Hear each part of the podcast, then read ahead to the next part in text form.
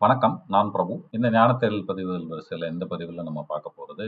நரிவருத்தம் அப்படிங்கிற நூலை பற்றி. இந்த நரிவருத்தத்தை எழுதியவர் வந்து திருத்தக்கதேவர். இந்த ஐம்பெருங்காப்பியங்கள்ல ஒன்றான சீவக சிந்தாமணி எழுதியவரும் இவரே தான் இந்த நரிவருத்தம் எழுதுறதுக்கு வந்து ஒரு பின்புல கதை ஒரு சுவாரஸ்யமான கதை வந்து சொல்லப்படுகிறது. என்ன அப்படின்னா திருத்தக்கதேவர் வந்து சமண மதத்தை சார்ந்தவர். அப்போ அந்த காலத்துல நிலவிய ஒரு கருத்து என்ன அப்படின்னு கேட்டா சமணர்கள் பொதுவாக நீதி நூல்கள் மட்டும்தான் எழுத முடியும் அவங்களால. ஒரு அகப்பொருள் காப்பியமோ இல்ல கதையோ வந்து அவங்களால எழுத முடியாது அப்படிங்கிற ஒரு கருத்து நிலவியதா திருத்தக தேவருக்கு வந்து இந்த கருத்தை வந்து மாற்றி ஆகணும் அப்படின்ட்டு சீவக சிந்தாமணியின் கதை கருவை உருவாக்கிட்டு அவரோட ஆசிரியர் பெருமக்கள்கிட்ட போய் உத்தரவு கேட்க போயிருக்கிறார். இந்த மாதிரி நான் சீவக சிந்தாமணின்னு ஒரு நூலை ஒன்று ஏற்றலாம் பார்க்கிறேன். அப்போ அந்த ஆசிரியர் வந்து என்ன சொல்லியிருக்கிறாரு? நீ சீவக சிந்தாமணி எழுத துணியவதற்கு முன்னால் ஒரு சிறு காப்பியத்தை எழுதி கொண்டு வா அப்படிங்கிற அந்த கருத்தை சொல்ல முற்படுகையில் அங்க ஒரு நரி ஒண்ணு ஓடி இருக்கு அந்த நரியை பார்த்து சரி இந்த நரியோட தன்மையை வைத்துக்கொண்டு ஒரு சிறு காப்பியத்தை நீ எழுதி கொண்டு வா. அப்புறம் வந்து சீவக சிந்தாமணி எழுதுவது பற்றி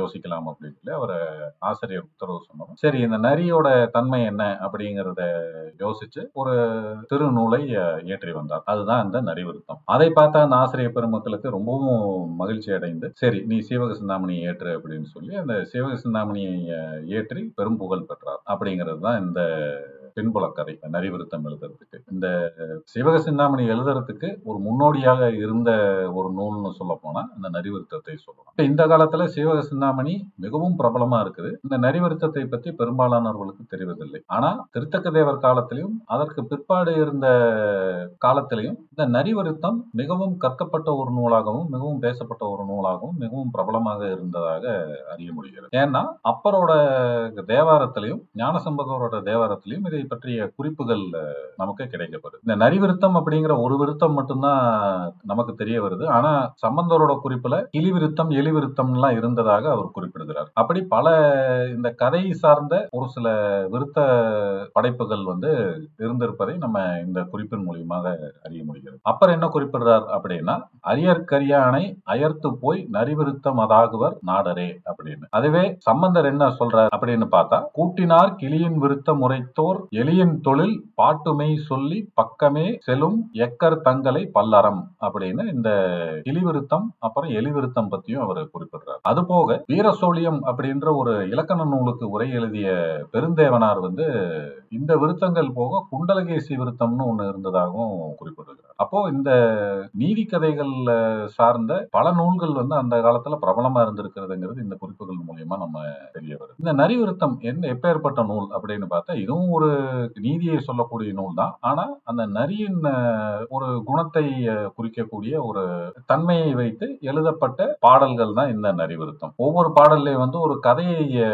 ஒரு மேற்கோளாக குறிப்பிட்டு அந்த கதையை வந்து அந்த பாடல்ல மையமா வச்சு எழுதியிருப்பார். அந்த நரியோட தன்மையும் அதற்கு ஒப்பீடாகிறது இருக்கும் நரியின் தன்மை என்ன அப்படின்னு கேட்டா ஒண்ணு தந்திரம் ரெண்டாவது பேராசை. அதுல இந்த பேராசை அப்படிங்கிற அந்த கருத்து தான் வந்து இந்த பாடல்கள்ல நிறையவே நம்ம பார்க்க முடியும். இந்த நூல் ஐம்பது பாடல்களை கொண்ட ஒரு நூலாக இருக்கிறது. இந்த ஐம்பது பாடல்கள்ல வந்து ஒவ்வொரு பாட்டிலையும் வந்து அந்த பேராசை அப்படிங்கிற அந்த ஒரு கருத்தை அதுல வச்சு மையமாக வைத்து அந்த ஒவ்வொரு பாடல்லையும் வேறொரு கதையும் சேர்த்து அந்த பாடல்கள் அமையப்பட்டிருக்கிறதை நம்ம பார்க்கலாம். இந்த பதிவுல ஒரு சில பாடல்களை நம்ம பார்க்கலாம். இந்த நரிவிருத்த கதை வந்து நமக்கு பரிச்சயமான ஒரு கதை தான் இது இந்த விவேக சிந்தாமணியோட கதையை ஒத்திருப்பதை நம்மளால பார்க்க முடியும். முதலே பார்த்திருப்போம் இதுக்கு முன்னத்து பதிவுல கூட இந்த விவேக சிந்தாமணி கதைகள்ங்கிற பதிவுல இந்த கதையை நம்ம பார்த்திருப்போம். அந்த விவேக சிந்தாமணியில வரக்கூடிய பாடல் இதுதான். கரி ஒரு திங்கள் ஆறு காணவன் மூன்று நாளாம் இருதலை பற்றிய நாகம் இன்று உண்ணும் இறையாம் என்று விரிதலை வேடன் கையில் விற்குதை நரம்பை கவ்வி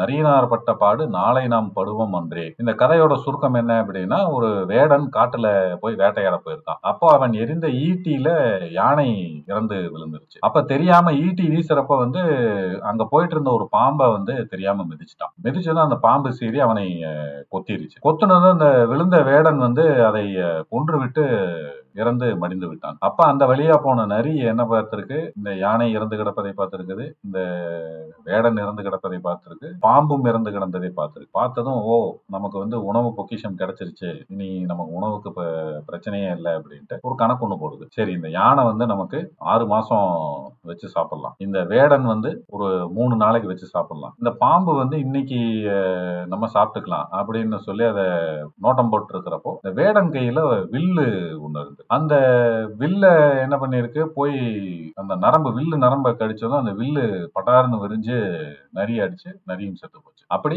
இருக்கிறத வச்சுக்கிட்டு இல்லாம பேராசைப்படும் போது அதோட இன்னல்களை அனுபவிக்க வேண்டியிருக்கும் அப்படிங்கிறது தான் அதுல இருக்கிற மூலக்கரு இதே கருத்தை தான் நரிவிருத்தத்திலையும் திருத்தக்கதேவர் குறிப்பிடுகின்றார். இந்த கதையை ஒரு சின்ன மாற்றத்தோடு அவர் குறிப்பிடுவதை நம்ம பார்க்க முடியும். அந்த நரிவிருத்தத்துல முதல் பத்து பாடல்களை வந்து இந்த ஒரு கதையை மட்டுமே விவரிக்கின்றார். என்ன அப்படின்னா ஒரு புற்றின் மேல் நின்று கொண்டு அந்த வேடன் யானை மேல அம்பு விடுறான். அப்ப அந்த யானையின் மத்தகத்திலே அந்த அம்பு பட்டு யானை இறந்து விடுகிறது. அப்ப அந்த புற்றின் மேல நின்று பண்ணினதுனால உள்ள இருந்த ஒரு பாம்பு வந்து அவனை தீண்ட அவன் கீழே விழுந்து அவன் கையில இருந்த வாளை வச்சு அந்த பாம்பை கொண்டு வீசிடுறான். அந்த விஷமேறிய தன்மையினால் அங்கே அவனும் விழுந்து மடிந்து விடுகின்றான். அப்ப அந்த வழியா வந்த நரி பார்த்துட்டு அதே கணக்கு. கிட்டத்தட்ட ஒரு எவ்வளவு கணக்கு வரும்? இவ்வளவு உணவு நமக்கு இருக்கு. அப்படின்னு சொல்லி யானை ஒரு ஆறு மாசம் வச்சு திங்கலாம். இந்த வேடனை ஒரு ஏழு நாட்கள் வச்சு திங்கலாம். அது போக இந்த பாம்பை வந்து இன்னைத்து உணவா ஒரு நாளைக்கு வச்சு சாப்பிட்டுக்கலாம் அப்படின்னு சொல்லி அந்த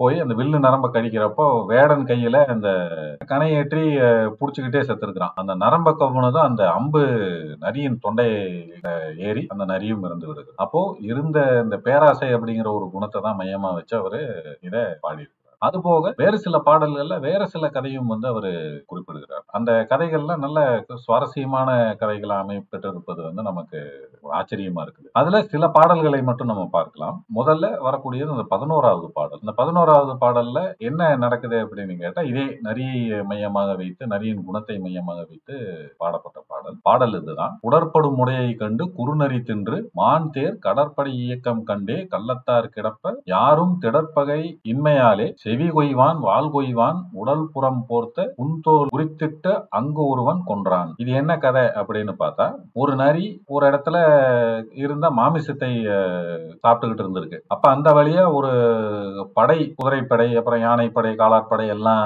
அந்த வழியா அப்படி போயிருந்திருக்கு. அதை பார்த்த நரி சரி இப்ப இது இங்கே ஒரு போர் நடக்க போகுது போல இருக்கு அப்படின்ட்டு நினைச்சுக்கிட்டு சரி போர் நடக்கிறப்போ எப்படியும் நிறைய பேர் செத்து மடிவார்கள். அப்ப நமக்கு இன்னும் ஒரு உணவு கிடங்கே நமக்கு கிடைச்சிடும் அப்படின்னு சொல்லி அங்க அப்படியே போய் செத்த மாதிரி ஒரு மூலையில படுத்துக்கிச்சு. ஆனா உண்மையிலேயே அங்க போர் எதுவும் நடக்கவில்லை. அந்த படை அப்படியே அந்த பக்கமா கடந்து போயிருக்கிறாங்க. அப்ப இந்த நரி ஏதோ செத்து கிடக்கு போல இருக்குன்னு சொல்லி அந்த பக்கமா போன ஒரு வீரன் என்ன பண்ணியிருக்கான்னா அவன் கையில இருந்த வாழை அந்த நரியோட உடல்ல சொருகி கொன்னுட்டு காதை தனியா பிச்சு எடுத்து வாழை தனியா பிச்சு எடுத்து அப்புறம் அந்த தோலை அங்கேயே உரிச்சு மற்ற மாமிசத்தை அங்கேயே தூக்கி போட்டு தோல் வந்து அவனோட கேடயத்துக்கு பயன்படும். இந்த வாழும் காதும் வேற பயன்பாட்டிற்கு நம்ம பயன்படுத்திக்கலாம் அப்படின்னு சொல்லி அந்த நிறைய அங்கேயே ஒண்ணு போட்டாங்க. அப்ப இதுல இருக்கிற அந்த மைய கருத்து என்ன அப்படின்னு கேட்டா இருந்த உணவை தின்னுட்டு போயிருந்தா அந்த நரி உயிரோடு பிழைத்திருக்கும் நிறைய மாமிசம் கிடைக்குங்கிற ஒரு பேராசையில செத்த மாதிரி நடிச்சு உண்மையிலேயே இறந்தும் போனது அப்படிங்கிறது தான் அதுல இருக்கிற மைய கருத்து. அந்த பேராசை அப்படிங்கிற ஒரு குணம் அங்கே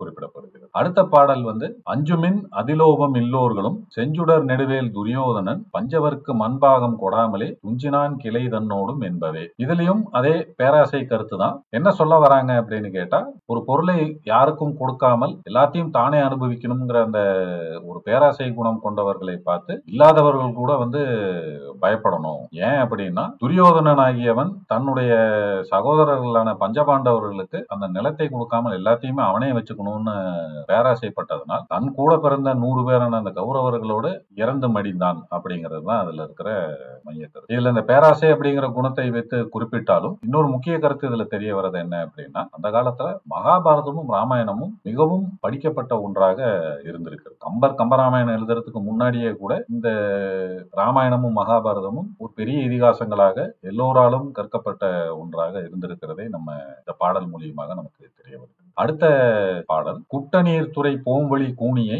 ஒட்டலன் புனல் உய்த்தவ காகுத்தன். திட்டை வேண்டிய தேர்ச்சியில் வாணிகன் பட்டதெய்தவர் பற்றுள்ளத்தார்களே இதுல என்ன நடந்திருக்கு அப்படின்னு கேட்டா இப்ப இந்த காலத்துல நடக்கிற அந்த வழிப்பறி கொள்ளை மாதிரி அந்த காலத்திலயும் வழிப்பறி கொள்ளை இருந்ததை வந்து இங்க பதிவிடுறார். காகுத்தன் அப்படிங்கிற ஒரு வாணிகன் வாணிபம் செய்து பிளத்து வந்திருக்கிறான். அப்போ ஒரு ஊர்ல இருந்து இன்னொரு ஊருக்கு நடந்து போகும்போது அவனுக்கு ஒரு பேராசை தட்டி இருக்கு ஏன் அப்படின்னு கேட்டா ஒரு பெண்மணி உடல் நிறைய ஆபரணங்களை எல்லாம் போட்டுக்கொண்டு மட்டும் தங்க ஆபரணங்களை போட்டுக்கொண்டு அந்த வழியா போயிருக்கிறான். அவன் தனியா போயிருக்கிறா அப்படின்னு தெரிஞ்சதும் சரி இவளை கிட்ட இருக்கிற அந்த ஆபரணங்களை நம்ம அபகரிச்சுக்கிட்டா நமக்கும் பொருள் சேரும்ட்டு அது அந்த கூனி அப்படிங்கிறது வந்து ஒரு வயதான பெண்மணியா கூட நம்ம எடுத்துக்கலாம். அப்படி அந்த பெண்மணி வந்து என்ன பண்ணியிருக்கிறான் அந்த குளக்கரையில சரி குளத்துக்குள்ள தள்ளி விட்டுட்டா அவ தண்ணிக்குள்ள விழுந்துரும் அப்புறம் நம்ம போய் நம்ம அந்த ஆபரணத்தை எடுத்துக்கலாம்னு சொல்லி அந்த பெண்மணியை குளத்துல தள்ளி விட்டான் சரி தள்ளி விட்டதுக்கு அப்புறம் அந்த பெண்மணி தத்தளிச்சுக்கிட்டு இருந்திருக்கா சரி இப்ப போய் அந்த ஆபரணங்களை எடுத்துக்கொண்டு நம்ம போயிடலாம் சொல்லி குளத்துக்குள்ள இறங்கி இருக்கிறான் அந்த பெண்மணி பயத்துல அவனையும் பிடிச்சி இழுத்து தண்ணிக்குள்ள அந்த அம்மா இழுத்துருச்சு. இவனுக்கு இந்த நிலம் கெட்டாம அவனும் தண்ணியிலே மூழ்கி இறந்து விடுகிறான். அப்ப அந்த பேராசை அப்படிங்கிற ஒரு குணத்தினால் அவன் தன் உயிரும் இழக்க நேரிட்டது அப்படிங்கறத தான் இந்த கதையில இருக்கக்கூடிய மையக்கரு இப்படி அந்த நரியின் குணங்களை வைத்து ஒரு ஐம்பது பாடல்களை அந்த குறிப்புகள்ல மற்ற கதைகளையும் சேர்த்து அருமையான ஒரு நூலை நமக்கு தந்திருக்கிறார். ஒரு காலத்துல இது ரொம்ப பிரபலமா இருந்து காலப்போக்கில் மக்கள் மறந்து போய்விடும் அளவிற்கு இந்த நூல் போனது வருத்தத்திற்குரிய ஒரு விஷயமாக நம்ம பார்க்கணும் இந்த மாதிரியான ஒரு நற்பண்புகளை உரைக்கக்கூடிய நூல்கள் இருப்பது நம் சமுதாயத்திற்கும் சரி நாட்டிற்கும் சரி ஒரு நல்ல வாழ்வியலை இருக்கக்கூடிய ஒரு நிலையிலே அமையப்பெறும். இதை நாமும் படித்து பழையபடி இந்த நரிவிருத்தம் அப்படிங்கிறத நூல் வந்து பிரபலமா மக்களிடையே பரப்பப்பட வேண்டும் அப்படிங்கிறது தான் இந்த ஞான தேடலின் நோக்கம். இதை நம்ம நாமளும் அறிந்து நம்ம அடுத்த தலைமுறையினருக்கும் கொண்டு போய் சேர்ப்பதில் நமக்கு இதுல பங்கு இருக்கு அப்படிங்கிறத இதுல உள்ள கருத்து. போல வேறு சில நல்ல தகவல்களோடு மீண்டும் அடுத்த பதிவில் சந்திப்போம். ஞான தேடல் தொடரும். நன்றி. வணக்கம்.